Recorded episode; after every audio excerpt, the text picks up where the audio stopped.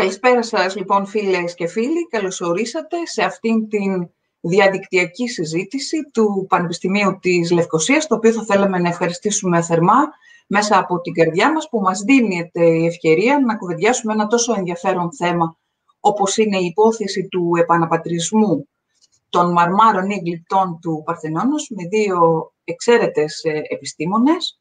Έχουμε απόψε στη συντροφιά μας την κυρία Ειρήνη Σταματούδη, η οποία είναι νομικός, δικηγόρος και όπως γνωρίζετε βεβαίως καθηγήτρια της νομικής σχολής του Πανεπιστημίου της Λευκοσίας, εξειδικευμένη σε θέματα πολιτιστικής κληρονομιάς. Καλησπέρα σας, κυρία Σταματούδη. Καλησπέρα σας, κυρία Φλέσσα. Χαρά και τιμή μου να είμαι μαζί σας. Και δική μου χαρά και τιμή. Και επίσης έχουμε κοντά μας την αρχαιολόγο, επίτιμη Γενική Διευθύντρια Αρχαιοτήτων και Πολιτιστικής Κληρονομιάς του Υπουργείου Πολιτισμού, και σύμβουλο της Υπουργού Πολιτισμού, κυρία Έλενα Κόρκα. Καλώς ήλθατε και εσείς, κυρία Κόρκα. Καλησπέρα. Ευχαριστώ πολύ για την πρόσκληση να συμμετέχω στη συζήτησή μας. Ευχαριστούμε πολύ και να ευχαριστήσουμε και τον κύριο Δημήτρη Κούρτη για την τεχνική υποστήριξη αυτής της συζητήσεως. Θα ήθελα να πω και ξεκίνησα εκφράζοντας τη χαρά μου για τη συνομιλία μαζί σας, ότι και οι δύο είστε διακεκριμένες ε, επιστήμονες, οι δήμονες ε, περί το θέμα. Έχετε μια ενεργό συμμετοχή στην ε, εθνική διεκδίκηση του αιτήματος αυτού του επαναπατρισμού των μαρμάρων του Παρθενώνα. Εσείς, κυρία Κόρκα, χειρίζεστε την υπόθεση από το 80. Η κυρία Σταματούδη συμμετέχει στις διαπραγματεύσεις από το 1999, οπότε ξεκίνησαν. Έχετε συμμετάσχει σε πάρα πολλές επιτροπές, έχετε συμβουλεύσει πάρα πολλές κυβερνήσεις και συμμετέχετε και στην νεοειδρυθήσα, νεοσυγκροτηθήσα επιτροπή, το Μάρτιο, αν δεν κάνω λάθος, ε, της τρέχουσας ε, χρονιάς, και πάλι για το ίδιο αίτημα του επαναπατρισμού. Και θα ήθελα, αν έχετε την καλοσύνη, να ξεκινήσουμε με ένα σύντομο ιστορικό για τις φίλες και τους φίλους που δεν γνωρίζουν. Πώς τα μάρμαρα, τα γλυπτά, λέω μάρμαρα γιατί υπάρχουν και δύο κίνες, έφτασαν από την Αθήνα; Στο Λονδίνο. Κυρία Κόρκα, να δώσουμε το λόγο στην αρχαιολόγο, κυρία Σταματούδη. Για πείτε μας, λοιπόν, αυτή τη διαδρομή. Φυσικά το αίτημα της Ελλάδας ήταν πάγιο για την επιστροφή των μαρμάρων ήδη από την ίδρυση του ελληνικού κράτους. Αλλά επίσημα η ελληνική κυβέρνηση αποφάσισε να διεκδικήσει τα γλυπτά του Παρθενώνα από τη Βρετανική κυβέρνηση μέσω αιτήματος ε, δια της διπλωματικής οδού προς την αγγλική κυβέρνηση ήδη από τις αρχές του 80, δηλαδή από το 1982-83,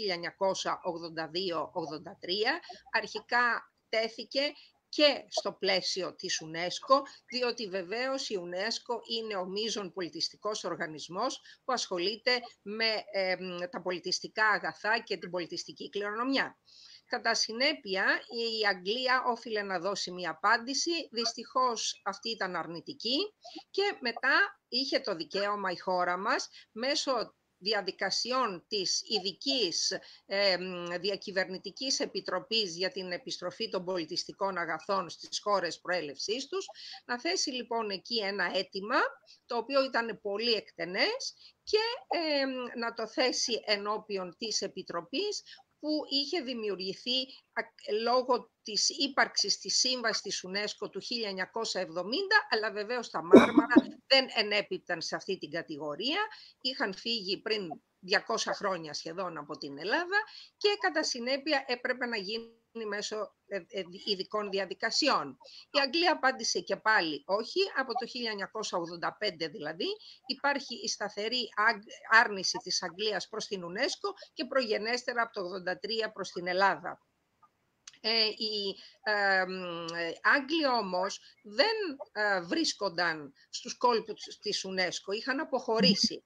Γι' αυτό ξεκίνησαν οι διαπραγματεύσεις πολύ αργότερα όταν επέστρεψαν, δηλαδή από το 1999, ε, όταν φυσικά και η κυρία Σταματούδη ε, ήρθε για να υποστηρίξει από νομικής πλευράς το ζήτημα της διεκδίκησης στην UNESCO.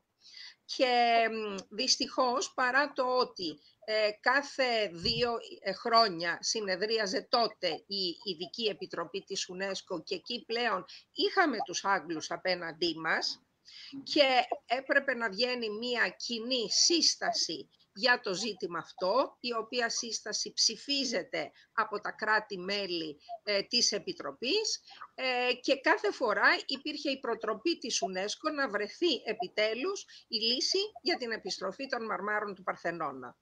Αυτό όμως ενώ έμπαινε στο χαρτί, στην πράξη δεν έγινε ποτέ παρά τις επανειλημμένες προτάσεις της Ελλάδας οι οποίες ήταν επικοινωνιακές, ήταν προτάσεις συνεργασίας για τη Βρετανική πλευρά, ε, ακόμα και προτάσεις για διαμεσολάβηση έγιναν, σύμφωνα με διαδικασίες της UNESCO, αλλά η αγγλική πλευρά ήταν αρνητική.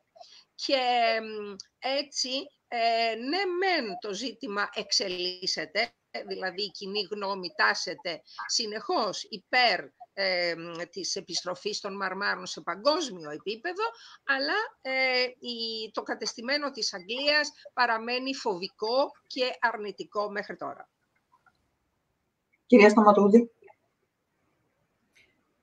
Δεν έχω να προσθέσω τίποτα άλλο πάνω σε αυτό. Τα μάρμαρα αποκτήθηκαν από το Βρετανικό Κοινοβούλιο το 1816 έναντι 35.000 λιρών και μετά μεταβιβάστηκαν στο Βρετανικό Μουσείο. Έκτοτε το Βρετανικό Μουσείο υποστηρίζει ότι δεν μπορεί να τα επιστρέψει διότι δεσμεύεται από ένα νόμο που λέγεται Museums Act του 1964 που δεν του επιτρέπει την επιστροφή αρχαιοτήτων που έχει στη συλλογή του. Βέβαια, κατά πόσο αυτό το επιχείρημα είναι τυπολατρικό ή ουσιαστικό, φαντάζομαι θα το συζητήσουμε στη συνέχεια, γιατί έχει πολύ μεγάλο ενδιαφέρον πώς εξελίχθηκαν και τα επιχειρήματα και της ελληνικής αλλά και της βρετανικής κυβέρνησης και ποια τελικά είναι η αλήθεια για το ζήτημα αυτό. Βεβαίως. Νομίζω και προτείνω να ξεκινήσουμε από τις τελευταίες εξελίξεις. Είπα νωρίτερα ότι συμμετέχετε στη νεοσυγκροτηθήσα επιτροπή από την πλευρά της Ελλάδος.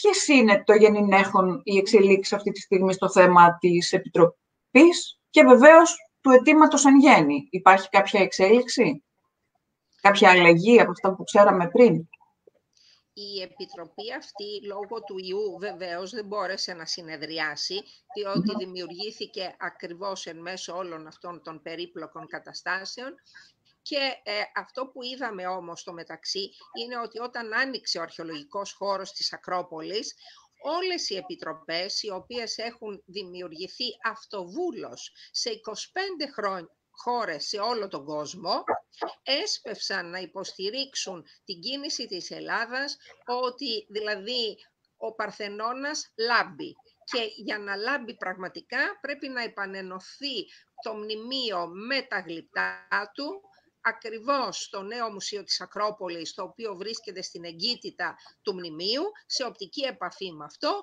και όπου τα υφιστάμενα μάρμαρα θα πρέπει να επανενωθούν με αυτά που βρίσκονται κυρίως στο Βρετανικό Μουσείο και σε κάποια άλλα ευρωπαϊκά μουσεία για να έχει νόημα και πάλι όλο αυτό το γλυπτικό και αρχιτεκτονικό σύνολο το οποίο είναι μοναδικό στον κόσμο. Άλλωστε ο Παρθενώνας είναι μνημείο παγκόσμιας κληρονομιάς της UNESCO και Ευρωπαϊκό Μνημείο πρώτο τη τάξη στον Ευρωπαϊκό Κατάλογο Πολιτιστικής Κληρονομιάς και κατά συνέπεια αγγίζει με τα μηνύματά του όλο τον κόσμο είναι το λογότυπο της UNESCO και έτσι λοιπόν οι επιτροπές αυτές που δημιουργήθηκαν ήδη από το 1982 όταν η Μελίνα Μερκούρη έθεσε για πρώτη φορά το ζήτημα της διεκδίκησης των μαρμάρων του Παρθενώνα οι επιτροπές στάσονται συνεχώς υπέρ ε, της, ε, του αιτήματος της Ελλάδας και κάνουν διάφορες δράσεις και κινήσεις για να δείξουν την υποστήριξή τους.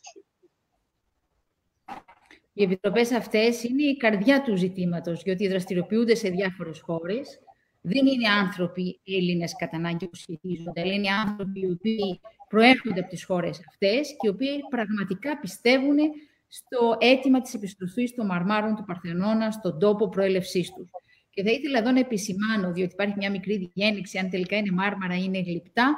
Εμείς επιμένουμε να τα λέμε μάρμαρα για να δηλώσουμε ότι είναι αρχιτεκτονικά μέλη ενός ενιαίου όλου, ενός μνημείου και δεν είναι αποκομμένα γλυπτά τα οποία μπορούν να σταθούν μόνα τους με αισθητικά και μόνο κριτήρια όπως αυτή τη στιγμή ε, εκθέτονται στο, μουσείο, στο Βρετανικό Μουσείο.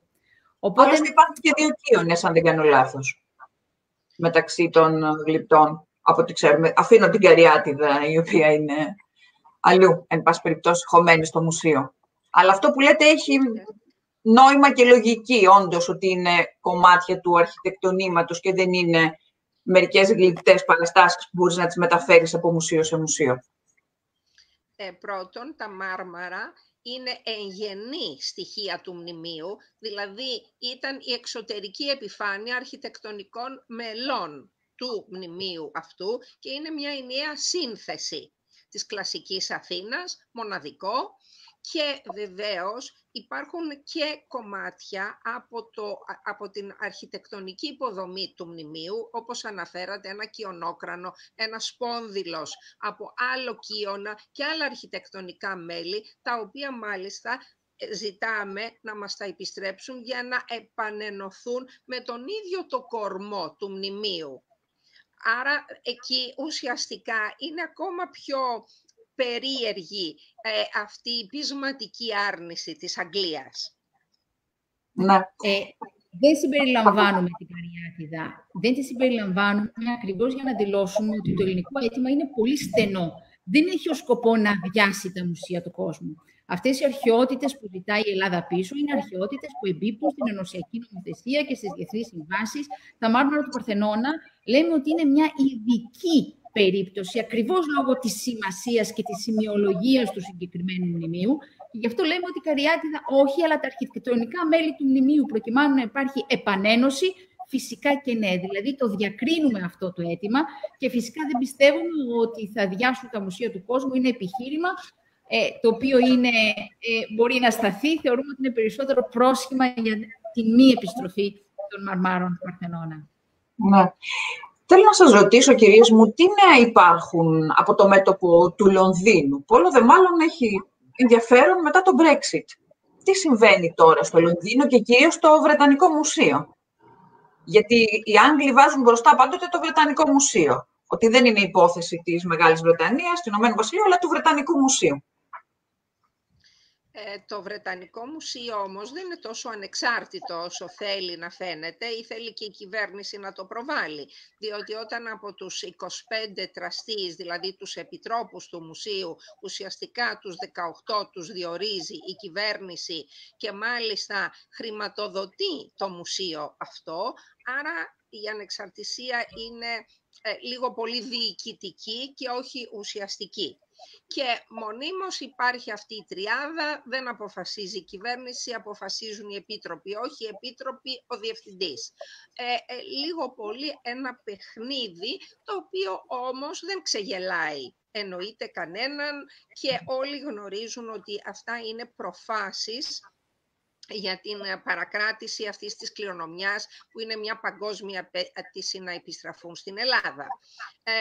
και ε, βεβαίως ο διευθυντής, ο τωρινός, γιατί είναι λίγος καιρός που έχει αλλάξει, είναι Γερμανός και έχει ακολουθήσει μια πολύ στερεότυπη ε, στάση, δηλαδή καθόλου δημιουργική, με πολύ κοφτές απαντήσεις, όχι δεν είναι στην πρόθεσή μας να γίνει επιστροφή, δεν ε, δείχνει καθόλου μια τάση επικοινωνίας, πράγμα το οποίο όμως σε άλλες στιγμές έχει συμβεί με τον α ή β τρόπο.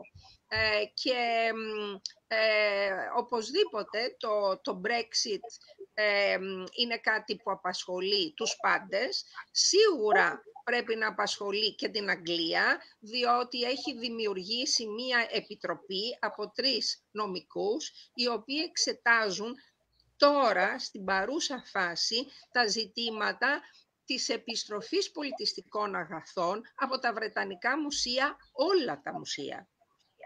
Άρα προφανώς προβληματίζεται ως προς την απομόνωση των μουσείων της, ως προς την ανάγκη να γίνουν πιο επικοινωνιακοί οι αγγλικοί μουσιακοί οργανισμοί και αυτό είναι μια εξέλιξη που μπορεί να φανεί στο επόμενο διάστημα. Κυρία Σταματούδη, εσείς ως νομικός κατεξοχήν πρέπει να μας πείτε τι συμβαίνει τώρα εκεί έχουμε δει μια εξέλιξη των πραγμάτων και έχουμε δει ότι η Βρετανία έχει ξεπεράσει και πολλά εμπόδια τα οποία αρχικά θεωρούσε ξεπέραστα. Για παράδειγμα, έλεγε ότι κανένα από τα μουσεία της δεν μπορεί να επιστρέψει αρχαιότητες, διότι νομικά αυτό δεν είναι εφικτό. Όμως, είδαμε ότι υπήρξαν περιπτώσεις μεγάλων επιστροφών και θα αναφερθώ στα ανθρώπινα υπολείμματα αβορυγίνων στην Αυστραλία και στη Νέα Ζηλανδία, όπου βγήκε το 2004 η Human Tissue Act, δηλαδή υιοθετήθηκε ένας νέος νόμος, ο οποίος διευκόλυνε τα μουσεία στο να κάνουν αυτό το τύπο τις επιστροφές.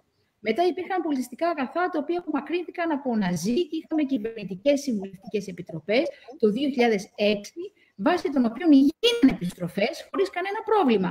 Ε, και είχαμε και άλλες περιπτώσεις επιστροφών από άλλα μουσεία στην, ε, στη Βρετανία. Οπότε είδαμε ότι οι επιστροφές δεν ήταν κάτι το οποίο νομικά ήταν απαγορευμένο. Αυτό ήταν ένα πρόσχημα για να μην γίνουν οι επιστροφές. Τελικά όμως οι επιστροφές έγιναν και έγιναν με νόμιμο, καθόλου νόμιμο τρόπο. Επίσης, το Βρετανικό Μουσείο είπε ότι δεν του επιτρέπεται να κάνει το ίδιο επιστροφές. Δεν ξέρει για τα άλλα μουσεία, αλλά το ίδιο έχει κόλλημα ακριβώς λόγω αυτής της Museum Act 1974. Όμως και το Βρετανικό Μουσείο έκανε επιστροφές, μία το 2005 και μία το 2015 και το 2005 αναφέρομαι στη μάσκα, την Waka Mask, ως μακροπρόθεσμο δάνειο, δηλαδή βρήκανε ένα ε, νομικό τέλος πάντων κόλπο, το πούμε έτσι, ώστε να φαίνεται ότι η επιστροφή γίνεται βάσει ενός συνεχώς ανανεούμενου δανείου στο Alert Bay του Καναδά και η Lewis Chessman στη Σκοτία. Άρα είδαμε ότι και αυτός ο σκόπελος ξεπεράστηκε.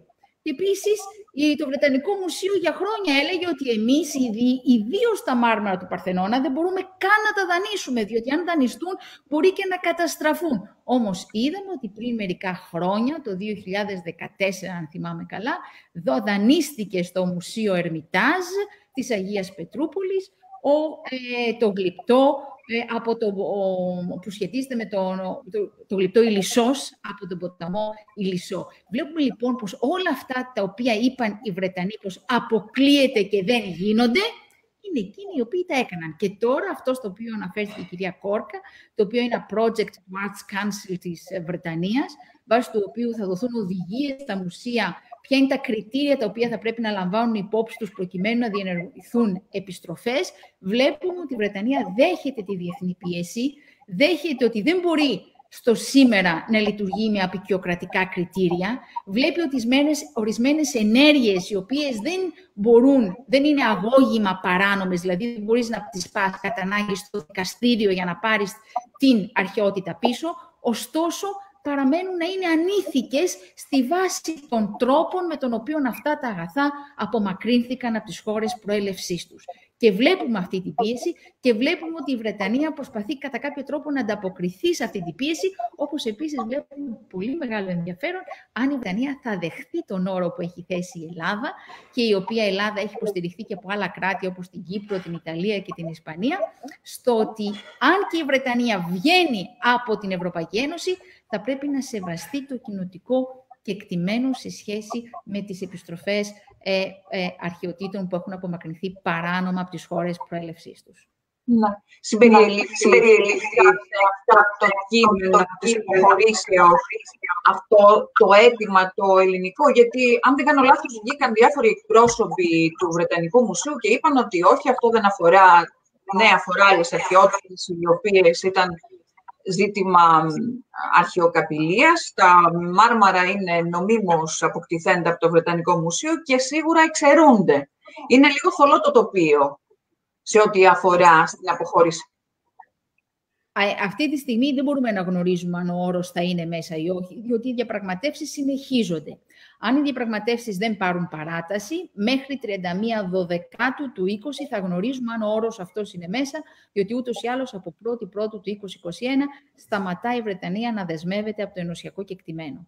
Όμως, εδώ πέρα θα ήθελα να υπογραμμίσω ότι ο όρος αυτός αφορά το ενωσιακό κεκτημένο και αρχαιότητες οι οποίες έχουν απομακρυνθεί σε παράβαση της ενωσιακής νομοθεσίας. Δεν αφορά τα μάρμαρα του Παρθενώνα. Ωστόσο, σημειολογικά είναι σημαντικό, διότι βλέπουμε ότι η Βρετανία θα δει θετικά το ζήτημα της ευαισθητοποίησης απέναντι στις αρχαιότητες και βέβαια ευελπιστούμε ότι και τα μάρμαρα του Παρθενώνα θα είναι ένα κομμάτι αυτής της ευαισθητοποίησης και ότι δεν θα αργήσει να τα επιστρέψει στην Ελλάδα, γιατί πιστεύουμε πως κάποια στιγμή θα αναγκαστεί εκ των πραγμάτων να τα επιστρέψει στην Ελλάδα. Θέλουμε να πιστέψουμε δεν της πάρει 700 χρόνια να τα επιστρέψει στην Ελλάδα, όπως 700 χρόνια ακριβώς της πήρε να επιστρέψει τη Stone of Scone από την Αγγλία στην ε, Σκοτία, που ήταν εκεί όπου οι Σκοτσέζοι ε, βασιλιάδες χρήζονταν βασιλιάδες. Υπάρχει και μία άλλη εξέλιξη το English Heritage, που είναι ο οργανισμός ο οποίος διαχειρίζεται όλα τα μνημεία και την πολιτιστική, της, την πολιτιστική κληρονομιά της Αγγλίας, ε, κυρίως κτιστή κληρονομιά, ε, αποφάσισε ότι θα επιστρέψει ένα ολόκληρο κτίριο το οποίο είχε μεταφερθεί κατά την απεικιοκρατική περίοδο της Αγγλίας από τη Νέα Ζηλανδία στην Αγγλία ε, έχει τοποθετηθεί αυτή η οικία. Είναι ένας ιερός οίκος που είχε τεράστια και έχει ακόμα πολύ μεγάλη σημασία για τους ντόπιους, τους αβορήγινες της ε, Νέας Ζηλανδίας και πρόσφατα λοιπόν ελήφθη απόφαση να στείλει η Νέα Ζηλανδία, οι κοινότητες δηλαδή εκεί, ε, γλυπτά σε ομοιώματα από αυτά που κοσμούσαν την οικία αυτή και τα πρωτότυπα γλυτά να επιστραφούν στη Νέα Ζηλανδία. Αυτό είναι λοιπόν το νέο κλίμα που επικρατεί στην Αγγλία, τουλάχιστον στους οργανισμούς αυτούς οι οποίοι καταλαβαίνουν ότι πρέπει πλέον να επικοινωνούν με έναν πιο βατό, πιο φιλικό τρόπο με κοινότητες, με κράτη, με μουσεία ε, και να ε, ε, είναι πιο ε, ανοιχτές οι πόρτες των μουσείων στα αιτήματα. Ναι. Σε διεθνές επίπεδο, θα ήθελα να συζητήσουμε αργότερα το θέμα των αντιγράφων. Πού ευρίσκεται η υπόθεση; Η τελευταία εξέλιξη ήταν, αν δεν κάνω λάθος, η άρνηση και πάλι των Βρετανών ε, στην πρόταση της UNESCO για συζήτηση. Πού βρισκόμαστε διεθνώς; Η αλήθεια είναι ότι το 2012-2013 ε, ζητήθηκε από την ελληνική κυβέρνηση, ύστερα από πρόταση μιας ξανά συμβουλευτικής επιτροπής για τα μάρμαρα του Παρθενώνα, ε, ζητήθηκε από την ελληνική κυβέρνηση να ζητήσει η κυρία Μπόκοβα, η Γενική Διευθύντρια της UNESCO τότε, από τους Βρετανούς ε, να ξεκινήσει διαμεσολάβηση μεταξύ Βρετανίας και Ελλάδας για την επιστροφή των μαρμάρων του Παρθενώνα. Ε, αυτή θα γινόταν στη βάση κάποιων νέων κανόνων διαμεσολάβησης που είχε η UNESCO και τους οποίους υιοθέτησε το 2010 και ήταν το πρώτο αίτημα που τέθηκε στη βάση αυτών των κανόνων διαμεσολάβησης. Ωστόσο, η Βρετανία αισθάνθηκε τόσο άβολα που αρνιόταν και να απαντήσει καν στο αίτημα. Είναι πάρα πολύ ενδιαφέρον αυτό. Αλλά τελικά, μετά από περίπου 19 μήνες ύστερα από διεθνή πίεση, Υπήρξαν πάρα πολλές χώρες οι οποίες αγανάκτησαν, θεωρούσαν ότι η μη ύπαρξη απάντησης δηλώνει κακή πίστη και δεν δηλώνει ε, συνεργασία με μια άλλη χώρα, και ιδιαίτερα όταν και οι δύο είναι χώρες της Ευρωπαϊκής Ένωσης. Τελικά αναγκάστηκε να απαντήσει το Μάρτιο του 2015, αναρτώντας την απάντησή της στην ιστοσελίδα του Βρετανικού Μουσείου και λέγοντας ότι μια διαμεσολάβηση δεν έχει νόημα, διότι το μόνο που θέλουν οι Έλληνες είναι να πάρουν τα μάρμαρα πίσω. Και είναι ενδιαφέρον διότι η διαμεσολάβηση αφήνει όλα τα ενδεχόμενα ανοιχτά στο τραπέζι. Δηλαδή τα μέρη συζητούν ποια θα ήταν η καλύτερη λύση και για τις δύο πλευρές και μόνο αν συμφωνήσουν τα μέρη προχωράει το αποτέλεσμα της διαμεσολάβησης. Δεν έχετε δηλαδή κάποιος να σου επιβάλλει κάτι. Ωστόσο, όπως είπε η κυρία Κόρκα, οι Βρετανοί είναι φοβικοί. Ακόμα και αυτό δεν το ήθελαν, δεν προχώρησαν ούτε στη διαδικασία συζήτησης, ακόμη κι αν η διαμεσολάβηση δεν κατέληγε σε κάποιο αποτέλεσμα. Κυρία Κόρκα. Ε, πράγματι, μέχρι και πρότινος, ε, κατά τις ε, συναντήσεις της ε, ειδικής Διακυβερνητικής Επιτροπής της UNESCO, οι Άγγλοι ναι μεν προσέρχονται στις διαπραγματεύσεις, αλλά ουσιαστικά είναι εξαιρετικά αρνητικοί ε, στο να προχωρήσουν σε οτιδήποτε.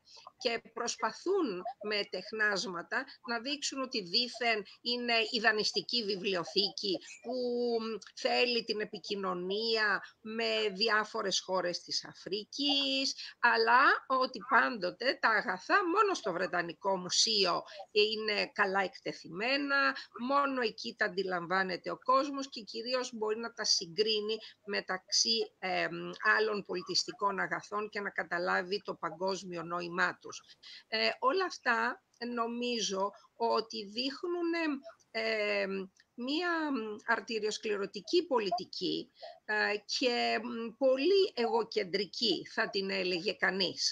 Ε, δηλώνουν ουσιαστικά και μία υποτίμηση ε, προς άλλες χώρες, άλλες λαούς, άλλα μουσεία και έχει ενδιαφέρον ότι σε όλα αυτά τα χρόνια οι άλλοι μουσιακοί οργανισμοί της Αγγλίας δεν βλέπουν με ευνοϊκό τρόπο αυτή τη στάση του Βρετανικού Μουσείου. Αυτό είναι παρήγορο.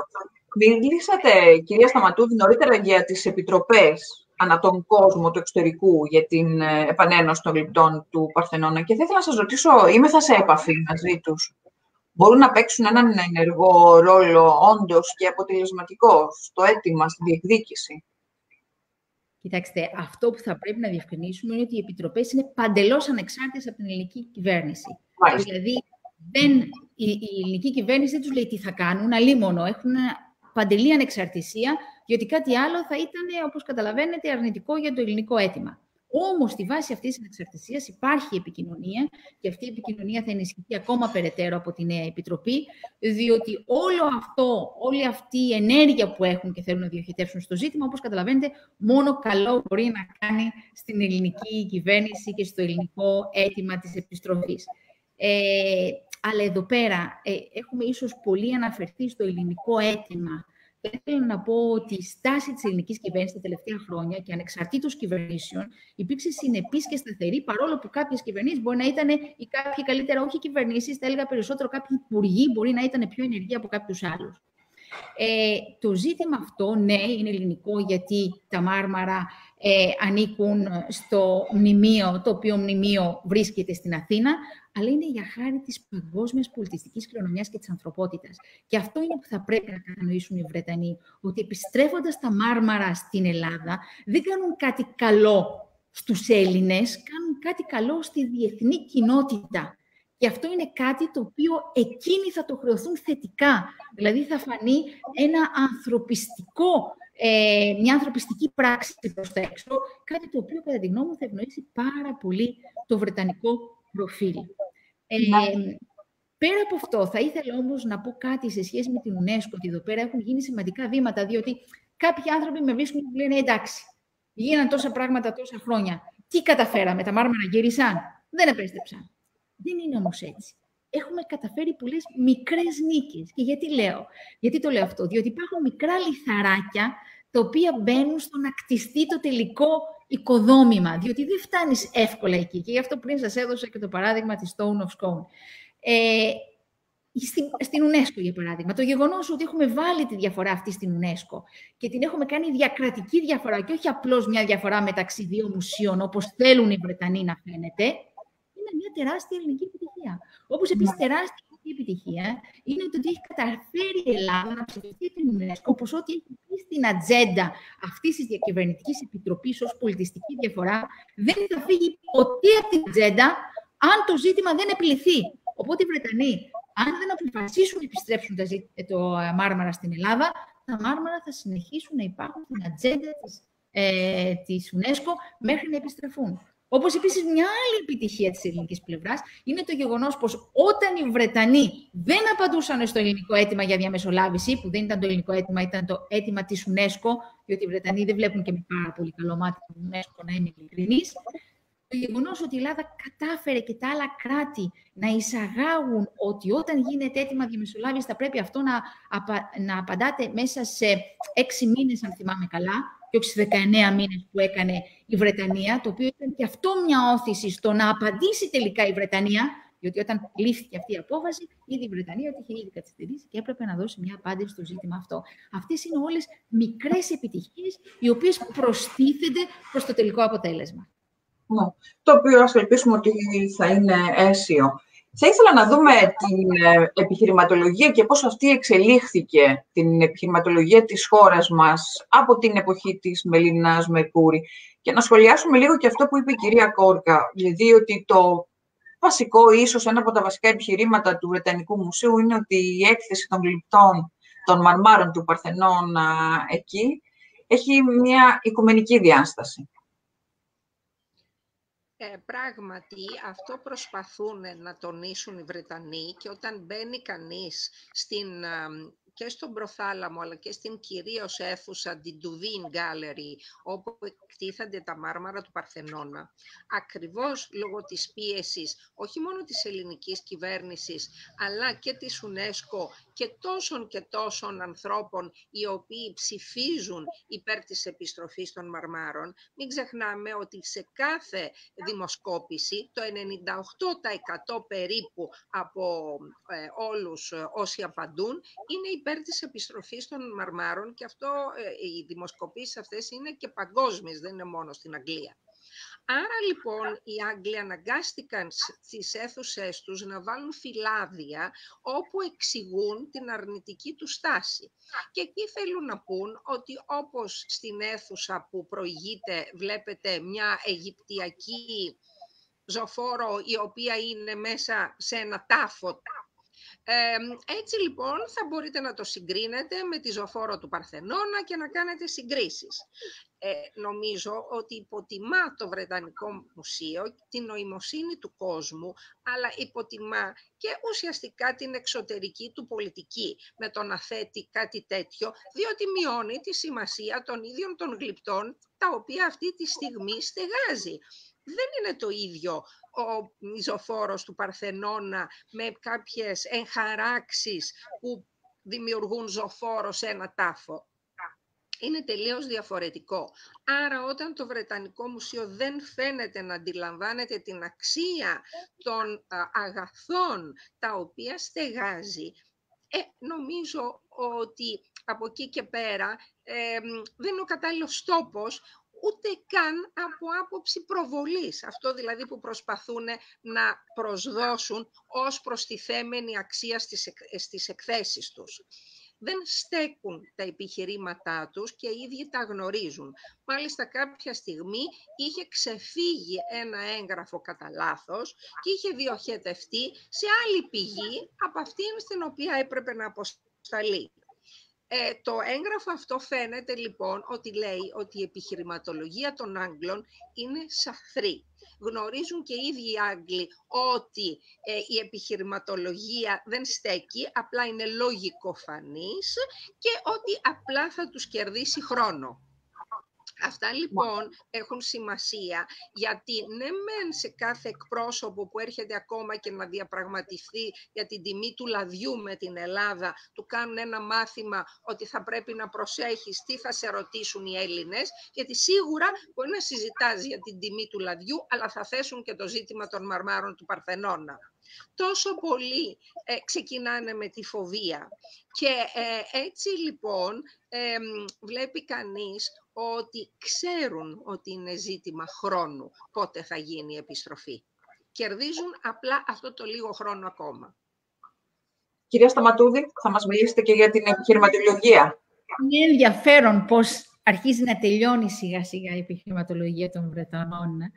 Ε. Παρόλο βέβαια που εκείνοι δεν θα το παραδεχτούν έτσι ακριβώς. Στην αρχή λέγανε ότι α, το ζήτημα όταν ξεκίνησε η επιμελία με Μερκούρη ήταν, είναι καθαρά εθνικιστικό, απλώς θα θέλετε για εγωιστικούς λόγους πίσω στην Ελλάδα.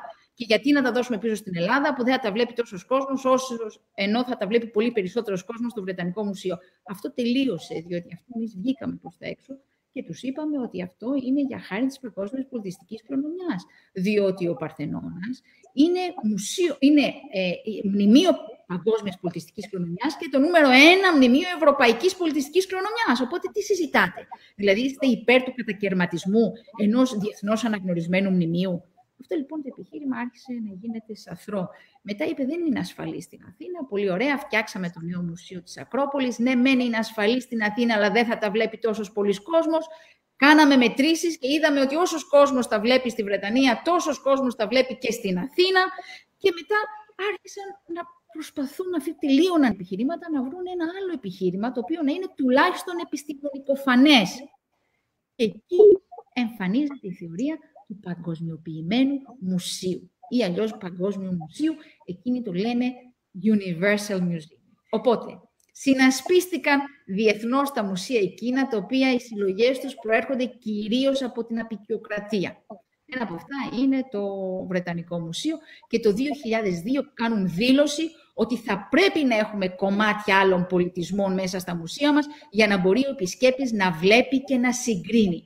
Αυτό είναι ένα πραγματικά επιστημονικοφανές ε, επιχείρημα, διότι αλίμονο αν κατακαιρματίζεις αρχιτεκτονικά μέλη ε, ναών ή άλλων μνημείων ή οτιδήποτε για να μπορεί κανείς να κάνει τη σύγκριση. Δηλαδή τη σύγκριση δεν μπορεί να την κάνει με κάποια άλλα αντικείμενα που μπορούν να σταθούν μόνα τους. Είναι λίγο παραλογισμός αυτό το επιχείρημα. Και επίσης αυτό που είπε ένας ε, διευθυντής μουσείου Ινδός, λέει ότι η Βρετανία βγήκε να υποστηρίξει αυτό το επιχείρημα όχι για να υποστηρίξει την παγκόσμια κληρονομιά, αλλά βγήκε για να υποστηρίξει τη δική της εθνική πολιτιστική κληρονομιά, τις δικές της συλλογές όπως αυτές τις κρατάει μέσα στα μουσεία της. Και για να επιρρώσω αυτά που είπε ο κύριος Σίνγκ, γιατί έτσι λεγόταν αυτός ο διευθυντής μουσείου, θέλω να πω ότι με βάση τα Waverly Criteria, που είναι η κριτήρια που έχει η Βρετανία για το τι θεωρείται εθνικός πολιτιστικός θησαυρό, τα μάρμαρα του Παρθενώνα θεωρούν ότι είναι βρετανικός εθνικός πολιτιστικός θησαυρό. Τώρα να ζητήσω από την κυρία Κόρκα να μας πει εν συντομία, γιατί ήθελα να ξεκινήσουμε και με αυτό το ιστορικό, πώς έχουν αποτελέσει, κυρία Κόρκα, τα μάρμαρα εθνικό θησαυρό των Βρετανών. Δηλαδή, πώς ο Έλγιν τα κατακαιρμάτισε και τα μετέφερε έτσι εν συντομία. Θα είχε ενδιαφέρον εδώ να κάνουμε μια μικρή παύση από τα νομικά και να πάμε στην ιστορία και να θυμηθούμε για όσες και όσους ενδεχομένως δεν γνωρίζουν. Ε, πάμε πίσω στις αρχές του 1800, όταν ο Έλγιν ε, τοποθετήθηκε πρέσβης στην αυλή της υψηλής πύλης, ε, γιατί βέβαια η Ελλάδα ήταν κατακτημένη από την Οθωμανική Αυτοκρατορία και ε, έστειλε ένα συνεργείο ανθρώπων αρκετά αμόρφωτων, άξεστων, δηλαδή πήρε έναν Ιταλό καλλιτέχνη, όχι πολύ επιτυχημένο, και τον έστειλε στην Αθήνα μαζί με ε, μαραγκούς πλοίων ε, για να αποτελέσουν ένα συνεργείο, να δουν τι θα μπορούσαν να βρουν στην Αθήνα που να δημιουργήσει το υπόβαθρο για μία βιοτεχνία που ήθελε να δημιουργήσει ο Έλγιν, δηλαδή να παράγει τα πετσαρίες, αντίγραφα επίπλων που να μοιάζουν με την αρχαιολινική κληρονομιά. Δεν φανταζόταν ούτε καν ο Έλγιν ότι θα μπορούσε να αφαιρέσει μάρμαρα από τον Παρθενώνα. Ο Έλγιν ήταν και αρκετά παιδευτός, δεν ήξερε καν τι είναι ο Παρθενώνας, αλλά του είχαν πει ότι αξίζει ένα μνημείο εκεί και κοίταξε να δεις τι μπορείς να πάρεις από ζωγραφική, από εκμαγεία πιθανώς και γι' αυτό έστειλε το συνεργείο αυτό. Ε, το συνεργείο ενημέρωσε τον Έλγιν ότι οι Οθωμανοί στην Αθήνα είναι πολύ φτωχοί, και έτσι αποφάσισε μέσα από δωροδοκίες, μέσα από εκβιασμούς ε, και αξιοποιώντας τις πολιτικές καταστάσεις της εποχής που ήταν υπέρ της Αγγλίας, να πιέσει τους Οθωμανούς στην Αθήνα, ενώ δεν είχε καμία άδεια, και αυτό έχει διαπιστωθεί μέσα από έρευνες που έχουμε κάνει, μέχρι και πρόσφατα συνεχώς έρχονται στο φως ντοκουμέντα που αποδεικνύουν ότι δεν είχε ποτέ καμία άδεια από την επίσημη κυβέρνηση που ήταν ο ίδιος ο Σουλτάνος και έτσι πίεσε τις καταστάσεις με πολλά δώρα και με πολλά χρήματα. Και κατόρθωσε να αφαιρέσει περίπου το 50% από τα γλυπτά τα οποία διασώζονταν στην Αθήνα γιατί βέβαια είχε προηγηθεί η έκρηξη που ανατείναξε τον Παρθενώνα στο 1687 επί Μοροζίνη. Ο, ο Έλγιν είχε σκοπό μάλιστα να επιστρέψει στην Αθήνα και να πάρει και τον υπόλοιπο γλυπτό διάκοσμο έπαιρνε ακόμα και μάρμαρα από το δάπεδο του Παρθενώνα γιατί ήθελε να διακοσμήσει την αίθουσα χώρου στο σπίτι του.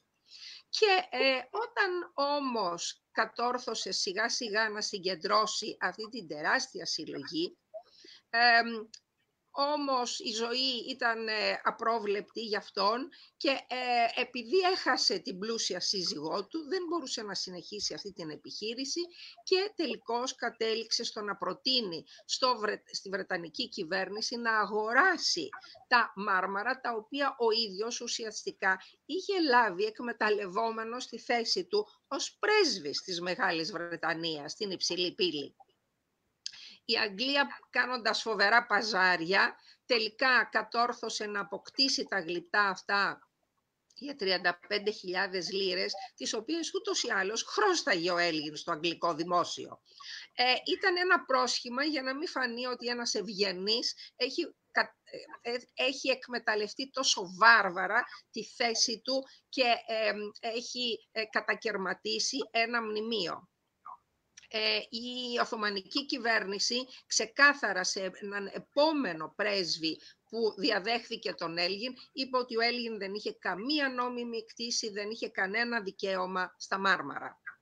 Αυτά λοιπόν τα ντοκουμέντα, τα οποία έχουν έρθει στο φως και έχουν δημοσιευτεί, για κάποιο λόγο η αγγλική κυβέρνηση, το αγγλικό μουσείο συνεχίζουν να θέλουν να τα αγνοούν, ενώ ξεκάθαρα δείχνουν πλέον ότι το Βρετανικό Μουσείο και κατά συνέπεια και η κυβέρνηση είναι κλεπτά αποδόχη.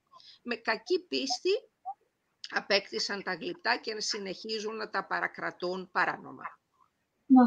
Κύριε Σταματούδη, Παρακαλώ. Κάτι να προσθέσω. Αυτό που έχει ενδιαφέρον είναι η απάντηση των Βρετανών στο αίτημα της UNESCO για διαμεσολάβηση που έγινε το 2013, το οποίο απαντήθηκε το 2015. Λένε ότι εμείς έχουμε την νόμιμη κυριότητα τα μάρμαρα του Παρθενώνα, διότι το Βρετανικό Κοινοβούλιο τα απέκτησε αφού μελέτησε ενδελεχώς το ζήτημα. Είναι πάρα πολύ αστείο αυτό, διότι από τα αρχεία του Βρετανικού Κοινοβουλίου φαίνεται ότι δεν ε, υποβλήθηκε σε αυτό κανένα απολύτως έγγραφο. Ούτε αυτή η τελική μετάφραση του ε, αυτό που λένε οι Βρετανοί φυρμανιού, το οποίο τελικά δεν ήταν ένα φυρμάνι, ήταν ένα έγγραφο ενός κατώτερου αξιωματούχου Οθωμανού, ούτε καν αυτό δεν είχε κατατεθεί. Δηλαδή, τα μάρμαρα αποκτήθηκαν χωρίς να διερευνηθεί κανένας τίτλος ή κανένα έγγραφο. Και μάλιστα υπήρχε και αντίδραση από 30 βουλευτές ακριβώς για αυτό το λόγο, ώστε να μην αποκτηθούν τα μάρμαρα. Και μάλιστα πριν λίγα χρόνια βρέθηκα σε μία ομιλία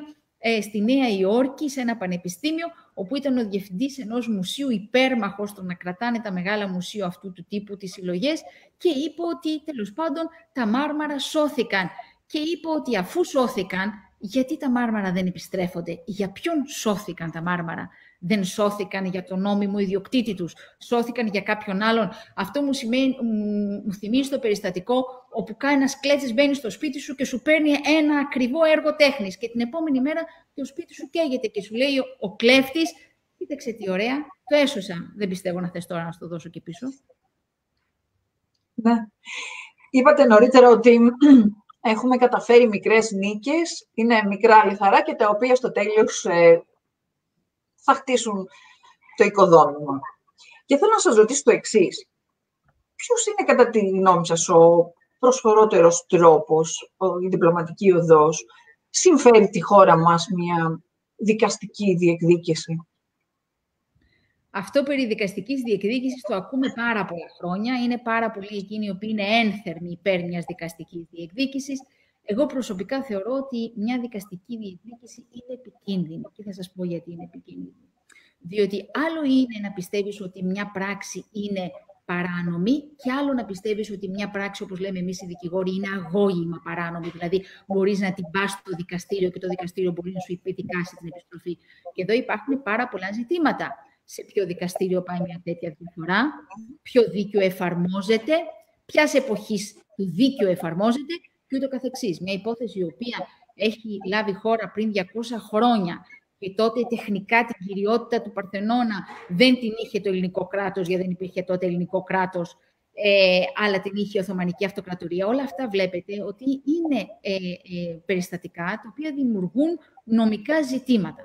Οπότε θεωρώ ότι η πιο ασφαλής μέθοδος είναι η μέθοδος η διπλωματική. Διότι μία παράνομη πράξη, ακόμα και αν δεν είναι αγώγιμη, συνιστά να είναι παράνομη πράξη, έτσι. Αυτό είναι κάτι πολύ σημαντικό για μας.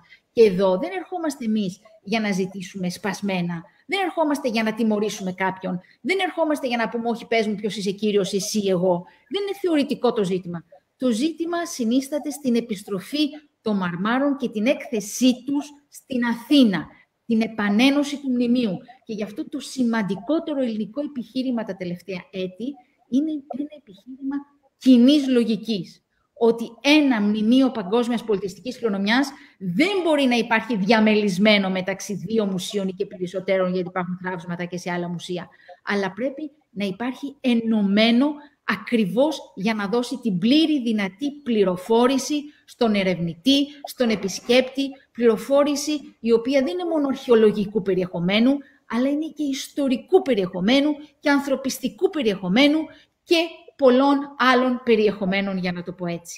Δηλαδή, εδώ πέρα, το ότι έχουμε ένα μνημείο διαμελισμένο δεν μπορεί να έρχεται η Βρετανία όπως έρχεται και λέει είναι για να εξυπηρετηθούν οι ανάγκες των παγκόσμιων μουσείων. Δεν υπάρχει λογική στο να διαμελίζεις ή να διατηρείς διαμελισμένο ένα, ένα, ένα μνημείο για τις ανάγκες παγκόσμιων μουσείων. Αυτό είναι παράλογο από μόνο του.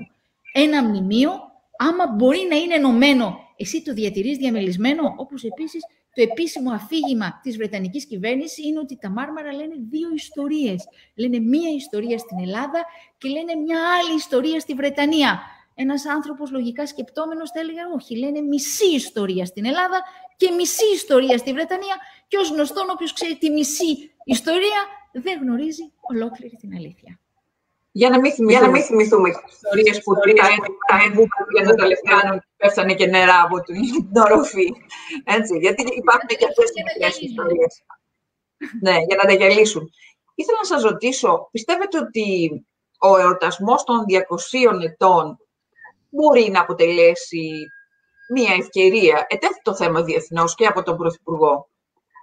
Θα μπορούσε, κυρία Κόρκα, τι πιστεύετε; Πιστεύω ότι κάθε momentum αποτελεί μία ευκαιρία και την οποία δεν πρέπει να χάνουμε.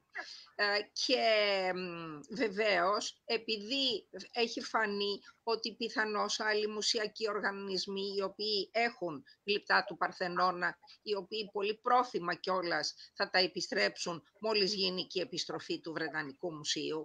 Ε, θέλουν λοιπόν να συμμετέχουν ε, οι μουσιακοί αυτοί οργανισμοί στον εορτασμό της Ελλάδας, αναγνωρίζοντας ότι φυσικά εδώ είναι η κοιτίδα της δημοκρατίας και ότι ε, δείχνουν το σεβασμό που οφείλουν στην Ελλάδα ε, για αυτή την προσφορά τους στο δυτικό πολιτισμό. Ε, και έτσι θεωρώ ότι θα ήταν σκόπιμο να αξιοποιήσουμε αυτό το momentum δείχνοντας ότι όλοι συμμετέχουν σε κάτι δυνατό, εορταστικό και αν τελικά κάποιοι δεν το κάνουν, μάλλον το κάνουν από μικροψυχία και εσωστρέφεια. Και ε, ε, επανερχόμενοι σε αυτά που συζητούσαμε ακριβώς πριν, φαίνεται, τουλάχιστον μέσα από έρευνες που έχουμε κάνει για πολλά χρόνια, ότι σήμερα οι επιστροφές πραγματοποιούνται χάρη σε διαβουλεύσεις και διαπραγματεύσεις όπου και οι δύο έχουν να κερδίσουν από αυτές. Δηλαδή, μία επιστροφή ενός αγαθού μπορεί να συνδεθεί με πολλές άλλες δραστηριότητες, ανταλλαγή εκθέσεων, γενικότερη συνεργασία και έτσι γίνονται πάρα πολλές επιστροφές σε όλο τον κόσμο. Δεν ανοίγουν οι πόρτες των μουσείων και αδειάζουν πια οι αίθουσες και βρίσκονται αποστεωμένοι οι μουσιακοί οργανισμοί. Δεν υφίσταται αυτός ο κίνδυνος, αντίθετα κερδίζουν πάρα πολλά, όχι μόνο σε επιστημονικό αλλά και σε επικοινωνιακό επίπεδο, όλοι όσοι μπαίνουν σε τέτοιου είδους διαπραγματεύσεις και οδηγούνται σε μία επιστροφή ενός αγαθού μέσα από διάφορες νομικές φόρμουλες που μπορούν να υπάρξουν και πράγματι Έτσι έχουν γίνει άλλες επιστροφές μέσω της UNESCO ακόμα. Έχουμε δει ότι όλα τα άλλα αιτήματα έχουν πραγματικά ευοδοθεί και τα αγαθά βρίσκονται πίσω στις χώρες προέλευσης. Έχουν μείνει μόνο τα γλυπτά του Παρθενώνα αντιλαμβάνεται κανείς το βάρος που κουβαλάει αυτό το αίτημα, το οποίο είναι ξεχωριστό, αλλά εν πάση περιπτώσει δεν είναι πλέον εποχές για να λειτουργεί έτσι πράγματι, δηλαδή το κεφάλι του αλόγου λέει άλλη ιστορία και το σώμα του λέει μια άλλη; Δεν μπορεί ε, ο υπέας να έχει χάσει τα χέρια του ε, ή ένα κομμάτι του σώματός του και να λέει μια διαφορετική ιστορία όταν μπορεί να τον επανενώσεις και να είναι μια ατόφια μορφή αυθεντική αυτού του μοναδικού μνημείου. Όπως και το χαρακτηριστικό παράδειγμα του κορμός του Ποσειδώνα, που είναι με το θράβισμα μια φλίδα. Το ένα κομμάτι εδώ και η φλίδα αλλού. Ελάτε, κυρία Σταματούλη. Θέλω απλώς να πω ότι σε ένα από τα επιχειρήματα που είχαν οι Βρετανοί κάποια στιγμή, πριν αρκετά χρόνια, ε, είχαν πει σε ένα μικρό σημείωμα που είχαν έξω από την Duvin Gallery, ότι κοιτάξτε αυτή τη στιγμή τα ε, μάρμαρα του Παρθενώνα μπορείτε να τα δείτε στο ύψος των ματιών σας και να το θαυμάσετε. Ενώ όταν ήταν πάνω στο ναό ήταν πάρα πολύ ψηλά και δεν μπορούσατε να τα δείτε. Οπότε είναι φοβερό ο τρόπος με τον οποίο προσεγγίζουν το ζήτημα των μαρμάρων του Παρθενώνα, όπως επίσης είναι φοβερό το γεγονός ότι μιλούσαν χρόνια για ασφάλεια, ενώ όπως πολύ σωστά αναφέρεται η κυρία Φλέσα, εκείνοι οι ίδιοι είχαν κακοποιήσει τα μάρμαρα και ίσως η κυρία Κόρκο μπορεί να μας δώσει κάποιες περισσότερες λεπτομέρειες πάνω σε αυτό το θέμα. Είναι πάρα πολύ ενδιαφέρον, θεωρώ. Ε, πράγματι στο Βρετανικό Μουσείο η κακοποίηση συνεχίστηκε και αφότου τα μάρμαρα πήγαν στο Λονδίνο. Ε, πρώτον έμειναν σε συνθήκες τρισάθλιας υγρασίας, φοβερής μόλυνσης όταν πέθαινε ε, ο μισός πληθυσμός σχεδόν του Λονδίνου από τη μόλυνση. Ε, δυστυχώς αυτή η μόλυνση διεισδύει ε, στους σπόρους του μαρμάρου, το οποίο είναι το πιο ευαίσθητο υλικό, και Από τη βιομηχανική επανάσταση εννοείται.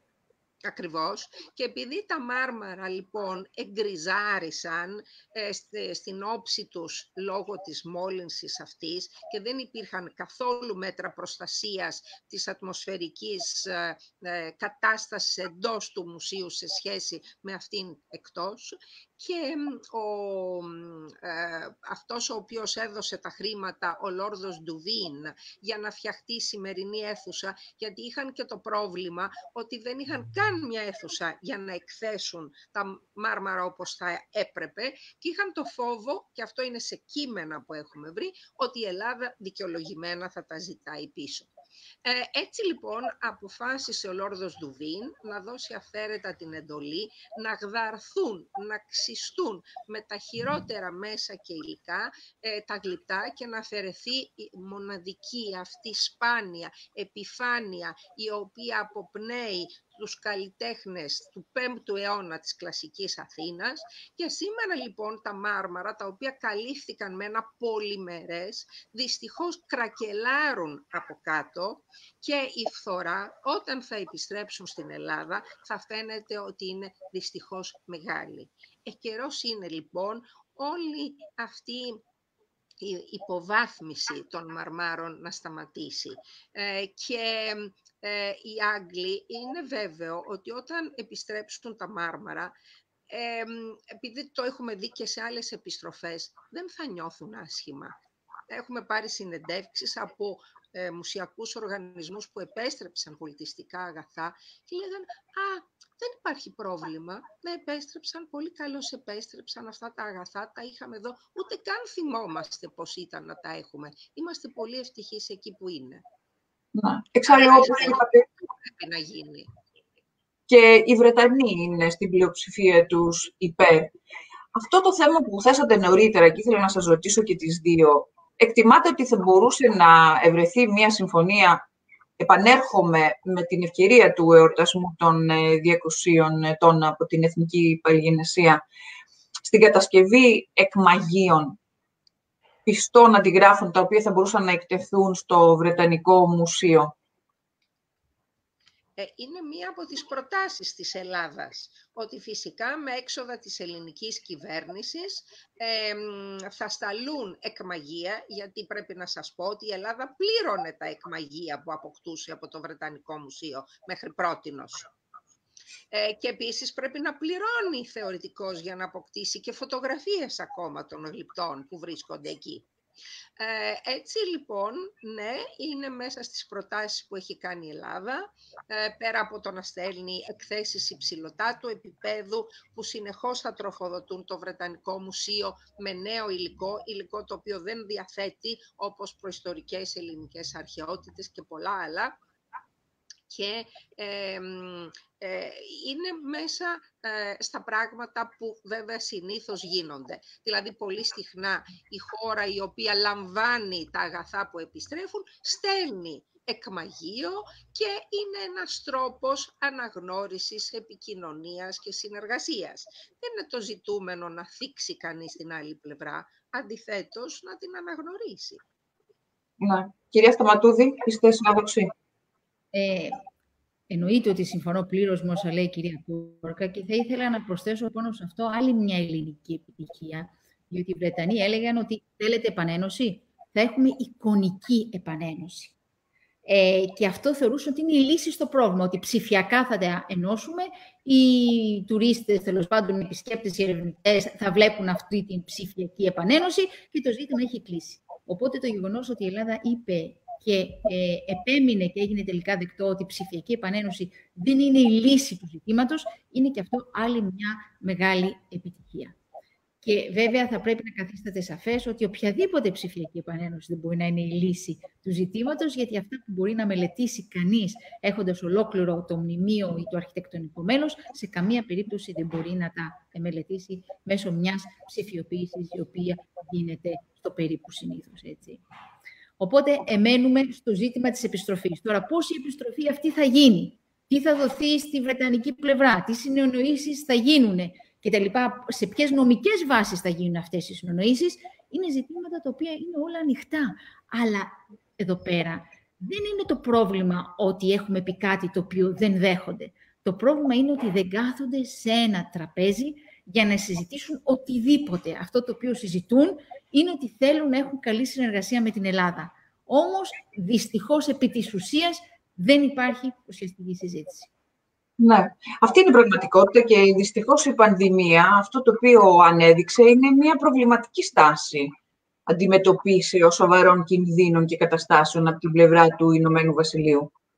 Οπότε αναρωτιέμαι αν είναι κατάλληλη η στιγμή για να μπορέσει να υπάρξει αυτή η συμφωνία και η συνεργασία, διότι φαίνεται ότι η Μεγάλη Βρετανία αποκτά μια εσωστρέφεια πολύ προβληματική ε, Αυτό είναι, πραγματικά έχει προβληματίσει πολύ κόσμο. Έχει προβληματίσει και ως προς την πορεία προς το Brexit, θα πρέπει να σας πω, διότι εδώ πέρα, στα ζητήματα που τίθενται στο τραπέζι, αν θα δεχτεί η Βρετανική πλευρά σε μια συμφωνία με την Ευρωπαϊκή Ένωση, είναι ζητήματα κοινωνικής πολιτικής. Είναι ζητήματα περιβαλλοντικής ευαισθητοποίησης, ευαισθητοποίησης στι αρχαιότητες, ζητήματα τα οποία θα περίμενες μια χώρα ευχαρίστως να δεχτεί, διότι δεν είναι μόνο ένα κεκτημένο νομικό ενωσιακό. Είναι ένα κεκτημένο το οποίο ένας ο οποίος θέλει να εντάσσεται μέσα σε ευρωπαϊκές και αναπτυγμένες χώρες δεν μπορεί να μην είναι ευαισθητοποιημένος προς τον πολιτισμό και προς το περιβάλλον, για παράδειγμα. Αυτό λοιπόν μας προβληματίζει, όπως μας προβληματίζει όλη αυτή η πορεία του Brexit, πώς πολλοί άνθρωποι δέχτηκαν να μην θέλουν να συνεχίζουν να είναι μέρος της ευρωπαϊκής ε, οικογένειας και να θέλουν να είναι απομονωμένοι. Και αυτό είναι ένας προβληματισμός από μόνος του, τον οποίο πρέπει να λάβουμε υπόψη του. Όπως επίσης πρέπει να λάβουμε υπόψη μας ότι η Βρετανία αυτή τη στιγμή είναι σε μια δύσκολη φάση ακριβώς λόγω του κορονοϊού. Μόλις τη Δευτέρα, αν είναι σωστές οι πληροφορίες μου, τους επιτράπει να βγαίνουν δύο φορές την ημέρα αντί για μία φορά την ημέρα που τους είχε επιτραπεί. Οπότε βλέπουμε ότι τα πράγματα και εκεί είναι σε ένα δύσκολο σημείο. Όμως δεν πάβει να μας δίνει μια ελπίδα το γεγονός ότι υπάρχουν κινήσεις αυτή τη στιγμή στην Βρετανική πλευρά, όπως αυτή του Arts Council, όπου οι Βρετανοί προβληματίζονται να μην χτίσουν πάνω σε αυτή την απομόνωση, αλλά μπορέσουν να την εκτονώσουν σε ορισμένους τομείς. Και εκεί πραγματικά δημιουργείται στην Ελλάδα μια ελπίδα.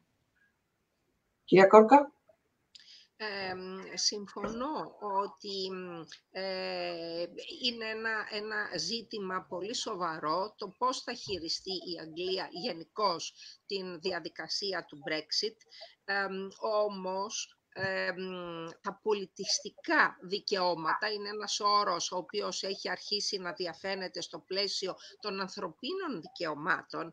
Ε, είναι κάτι πολύ ευρύτερο από μία ε, εσωστρέφεια ε, που προέκυψε σε μια χρονική στιγμή ε, σε μια χώρα.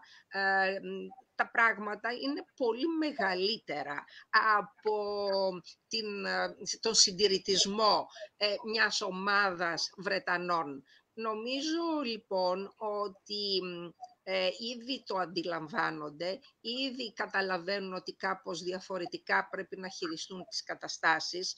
Ε, η Αγγλία είναι μια χώρα που έχει πληγές, την τρομοκρατία που έχουμε δει δίπλα στο Βρετανικό Μουσείο σε παλιότερες εποχές, τον ιό. Ε, και μάλιστα σήμερα οι διεθνείς οργανισμοί κάνουν μια τεράστια έρευνα πώς οι χώρες έχουν αντιμετωπίσει το ζήτημα της επαφής με τα πολιτιστικά αγαθά κατά τη διάρκεια ε, του κοροναϊού. Δηλαδή η μπλε ασπίδα που είναι συμβουλευτικός οργανισμός της UNESCO, το ΙΚΟΜΟΣ, ε, μη κυβερνητικός οργανισμός συμβουλευτικός της UNESCO διεξάγουν αυτές τις έρευνες και βλέπουμε ότι χώρες όπως η Ελλάδα παίρνουν τα εύσημα και όχι οι μεγάλες ε, απεικιοκρατικές χώρες όπως είναι η Αγγλία. Και μάλιστα επειδή η Γαλλία το έχει αντιληφθεί και θέλει να βγει μπροστά, να πάρει τα ενία στον πολιτιστικό χώρο. Η Βρετανία αυτή τη στιγμή φαίνεται σαν να μένει πίσω, σαν να χάνει οποιοδήποτε έρισμα για να λέει ότι εγώ είμαι η διαφώτιση, όπως λένε το μουσείο τους, είναι το μουσείο της διαφώτισης. και κάπου ε, τα πράγματα αλλάζουν. Τα, τα βάθρα μπαίνουν σε, άλλο, ε, σε άλλη ιεράρχηση. Ναι. Τώρα θα ήθελα να ολοκληρώσουμε τη συζήτηση όπως ξεκινήσαμε και να πω ότι αποτελείται μέλη της νεοειδρυθής σας, νεοσυγκροτηθής σας ε, επιτροπής. Ε, φαντάζομαι ότι δεν έχετε προλάβει να συνεδριάσετε εξαιτίας της πανδημίας του κορονοϊού και των περιοριστικών μέτρων. Θα ήθελα να μας πείτε και οι δύο προς τα που πιστεύετε ότι θα πρέπει να κινηθεί αυτή η Επιτροπή. Ποιες θα είναι δηλαδή οι εισηγήσεις σας, γιατί επανέρχομαι και λέω ότι έχετε πολύ μεγάλη πείρα. Είστε οι δήμονες περί του θέματος. Και θα ήθελα να μας πείτε ποιες θα πρέπει να είναι, κατά τη γνώμη σας, οι πρώτες κινήσεις, πού θα πρέπει να βαδίσει, προς τα πού η Επιτροπή αυτή. Μήπως κερδίσουμε και έναν χαμένο χρόνο. Μήπως το 2021 μπορεί πράγματι να αποτελέσει μια ευκαιρία και υπάρχουν τρόποι να ναι. διεκδικήσουμε αυτή τη στιγμή πιο στεναρά τον επαναπατρισμό των ε, μαρμάρων του Παρθενώνα. Αναμφίβολα το πρώτο πράγμα που θα πρέπει να γίνει είναι να ακούσουμε την Υπουργό Πολιτισμού, είναι αρμοδιότητα του Υπουργείου ε, να διαχειριστεί το ζήτημα. Και η Υπουργό άλλωστε ε, είναι εκείνη που ε, δημιούργησε και αυτή την Επιτροπή, η οποία είναι διερευνημένη, είναι διευρυμένη, έχει πραγματικά πολύ αξιόλογα ε, στελέχη και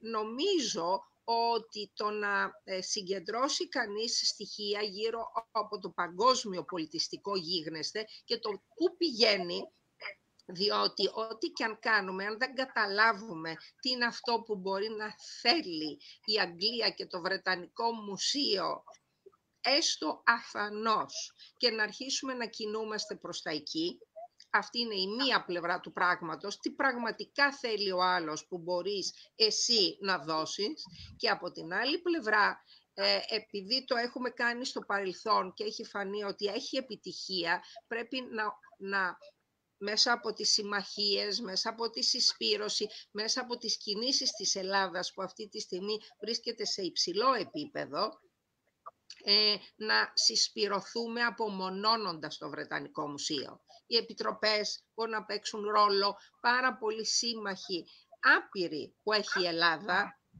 και ε, να φανεί η απομόνωση του Βρετανικού Μουσείου. ε, έχουν ομολογήσει κατά καιρούς ότι σχεδόν έχουν δεχτεί μια μπουνιά στο στομάχι από ενέργειες της Ελλάδας και ε, που έχουν μεγάλη απήχηση. Έτσι λοιπόν υπάρχουν πράγματα που μπορούν να γίνουν και είμαστε σίγουροι ότι βέβαια και ε, η υπουργός, η οποία είναι πολύ ευαισθητοποιημένη γύρω από αυτό το ζήτημα, θα ακούσει ε, τις προτάσεις της Επιτροπής. Κυρία Σταματούδη. Ήδη έχουν γίνει κάποιες ανακοινώσεις ότι ξεκινάει ένας νέος κύκλος με τις ξένες επιτροπές, ώστε να ακουστούν οι απόψεις τους και τι έχουν να προτείνουν, αλλά και να μπορέσουν να ενεργοποιηθούν ακόμα περαιτέρω. Διότι ξέρετε, άμα βλέπει κανείς ότι η Ελλάδα μένει πίσω σε αυτά τα ζητήματα, μένει και εκείνος καμιά φορά πίσω. Ενώ άμα βλέπει μια Ελλάδα ενεργή, και αυτός τέλος πάντων έχει ένα κίνητρο να πάει πιο κάτω. Επίσης, θα συγκληθεί, έχει ανακοινωθεί η Διεθνής Συνάντηση όλων των Επιτροπών στις αρχές του επόμενου χρόνου για, την καλύτερη, για τον καλύτερο συντονισμό και υποστήριξη των ζητημάτων. Και ταυτόχρονα, όταν συγκληθεί η Επιτροπή, θα διερευνήσει τι δυνατότητες της δίνονται διεθνώς αλλά και σε ενωσιακό επίπεδο, ώστε να προωθήσει κάποια ζητήματα. Ξέρετε, υπάρχουν και πάρα πολλές κινήσεις, οι οποίες δεν φαίνονται προς τα έξω, αλλά είναι πάρα πολύ βασικές. Όπως αυτές που σας είπα για την UNESCO, πολύ λίγος κόσμος γνωρίζει τι δουλειά έχει γίνει στην UNESCO όλα αυτά τα χρόνια πάνω σε αυτό το ζήτημα. Όπως επίσης, πολύ λίγος κόσμος γνωρίζει τι αγώνας μπορεί να δίνεται αυτή τη στιγμή για να μπει ο όρος στη σύμβαση του Brexit ή όχι. Υπάρχουν κάποιοι αφανείς ήρωες που δουλεύουν εκεί έξω. Όπως επίσης θα πρέπει πάρα πολύ Έχουμε μια καινούργια οδηγία πρόσφατα στην Ευρωπαϊκή Ένωση και ένα καινούργιο κανονισμό. Για όλα αυτά έχει ε, προηγηθεί πολύ ελληνική δουλειά για το ποια είναι τα σημεία εκείνα τα οποία, ε, θα, τα οποία θα πρέπει να βελτιωθούν. Αν κανείς έβλεπε τους κανόνες του δικαίου της πολιτιστικής κληρονομιάς 10 χρόνια πριν και δει και τώρα, βλέπει ότι υπάρχει πολύ μεγάλη διαφορά, πολύ μεγάλη εξέλιξη και σε σχέση με διεθνείς συμβάσεις και σε σχέση με best practices, διεθνείς καλύτερες πρακτικές και σε σχέση με το ενωσιακό δίκαιο. Άρα δεν είναι ένας τομέας στο οποίο θα πρέπει να κάνουμε κάτι. Είναι πολλοί τομείς στους οποίους πρέπει να δουλέψουμε ταυτόχρονα και δεν είναι τομεί μόνο τα μάρμαρα του Παρθενώνα, παρόλο που μπορούν να θεωρηθούν ένας τομέας από μόνος του. Είναι γενικότερα το πρόβλημα που έχει η Ελλάδα με την παράνομη εξαγωγή και διακίνηση αρχαιοτήτων. Οπότε, δουλεύοντας όλους αυτούς τους τομείς, δουλεύουμε και όλο αυτό το τομέα γενικότερα σε πολλαπλά επίπεδα. Οπότε, το δίκαιο της πολιτιστικής κληρονομιάς και πώς εξελίσσεται είναι ένας πραγματικά ιδιαίτερα σημαντικός τομέας. Θέλω να σας ευχαριστήσω θερμά για αυτήν την ε, διαφωτιστική συζήτηση, κυρία Ειρήνη Σταματούδη, κυρία Έλενα Κόρκα, το Πανεπιστήμιο Λευκοσίας επίσης, τους καθηγητές, τους φοιτητές, τον κύριο Κούρτη για την τεχνική υποστήριξη, για την ε, γενική φιλοξενία. Και θα ήθελα να θυμηθώ, νομίζω το 2014 είχαμε κάνει μια εκπομπή στα άκρα για τα μάρμαρα του Παρθενώνα. Αυτή είναι η δεύτερη φορά που συναντιόμαστε και οι τρεις. Θα ήθελα να ευχηθώ μέσα από την καρδιά μου την τρίτη φορά που θα συζητήσουμε, να συζητήσουμε πια γιατί ναι, συνέβη. Ευχαριστούμε πολύ, κυρία Φλέσσα. Πολλές ευχαριστίες. Να είστε καλά. Καλό καλοκαίρι σε όλες και σε όλους. Καλή πρόοδο στα παιδιά. Να είμαστε καλά. Να συνεχίσετε το έργο σας. Καλή επιτυχία. Ευχαριστούμε. Γεια σας.